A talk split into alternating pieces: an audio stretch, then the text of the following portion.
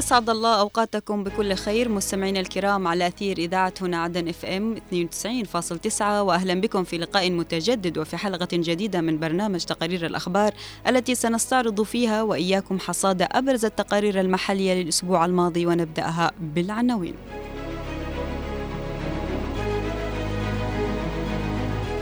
رسائل الرئيس الزبيدي تتصدى للاستهداف النفسي وجدار صامد يحمي قضية شعب الجنوب.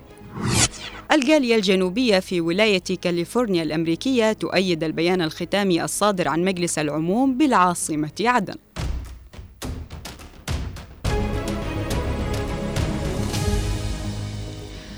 أوضح الرئيس القائد عيدروس بن قاسم الزبيدي رئيس المجلس الانتقالي الجنوبي نائب رئيس مجلس القيادة الرئاسي خلال افتتاحه اجتماع مجلس العموم على عدة رسائل مهمة للداخل والخارج ومواقف الجنوب من التطورات الراهنة والعملية السياسية المقبلة. نتابع بقية التفاصيل في التقرير التالي. رسائل سياسية تاريخية وجهها الرئيس القائد عيدروس بن قاسم الزبيدي رئيس المجلس الانتقالي الجنوبي نائب رئيس مجلس القيادة الرئاسي خلال كلمته التي ألقاها في أعمال الاجتماع التأسيسي لمجلس العموم للمجلس الانتقالي. وشدد على أن هناك مسؤولية كبيرة تقع على عاتق الجنوبيين تستوجب تكثيف الجهود لخدمة شعبنا والانتصار لمشروعه الوطني وأن تجارب الماضي أظهرت ثبات شعب الجنوب تجلى ذلك في إعلان التصالح والتسامح الجنوبي.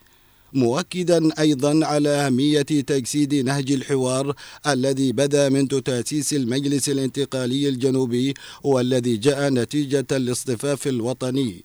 حيث جاءت حصيلة سنوات من الحوار مع كل قوى الجنوب بانعقاد اللقاء التشاوري الجنوبي حيث خاضوا تجربة ديمقراطية فريدة وسجلوا حالة من التوافق والاصطفاف الوطني تمثلت بإقرار الميثاق الوطني الجنوبي.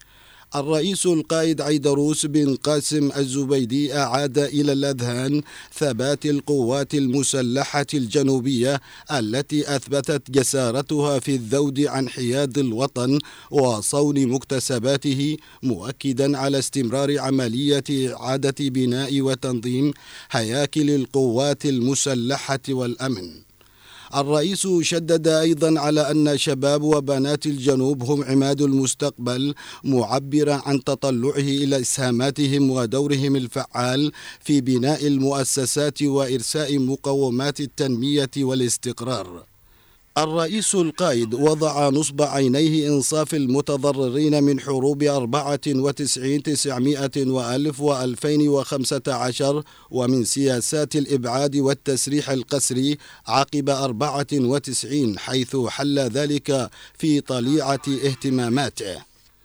ولم تخلو كلمته من الإشارة إلى جهود الجالية الجنوبية في دول المهجر لتحمل قضية شعبنا وتمثيلها دولياً.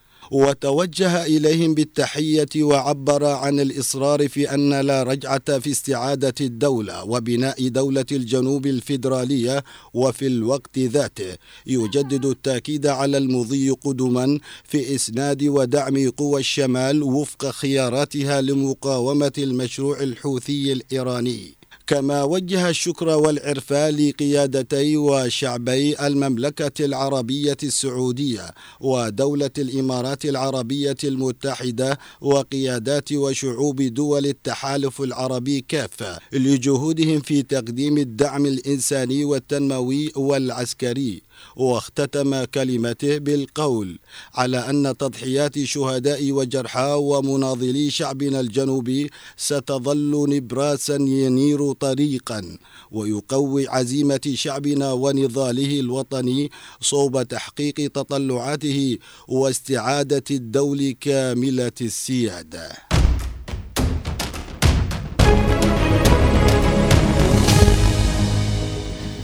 أعلنت الجالية الجنوبية في ولاية كاليفورنيا الأمريكية عن تأييدها لكل نقاط البيان الختامي الصادر عن اجتماع مجلس العموم للمجلس الانتقالي الجنوبي المنعقد يوم الثلاثاء الماضي. تفاصيل أوفى في سياق هذا التقرير.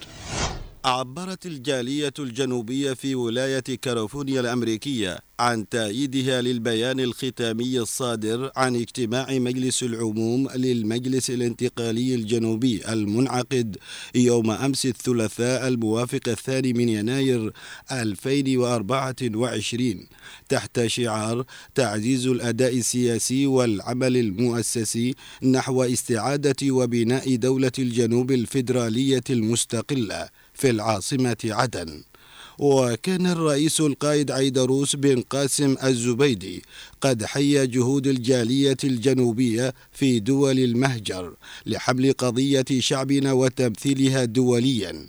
الجالية الجنوبية أكدت في بيان لها حق شعب الجنوب في استعادة هويته ودولته المستقلة كاملة السيادة على حدودها الدولية ما قبل تسعين وعدم التفريط في هذا الحق المشروع لأبناء شعب الجنوب في أي مشاورات سلام قادمة. وجددت وقوفها خلف المجلس الانتقالي الجنوبي في السير نحو استكمال مضامين الميثاق الوطني الجنوبي والانفتاح على كافة ألوان الطيف السياسي والاجتماعي الجنوبي في الداخل والخارج من أجل إشراك الجميع في وضع معالم الدولة الجنوبية الفيدرالية القادمة. تجدر الإشارة إلى أن الجاليات الجنوبية تتميز بحضور كبير في عدد من بلدان العالم وكفاءتها وتنوع خبراتها.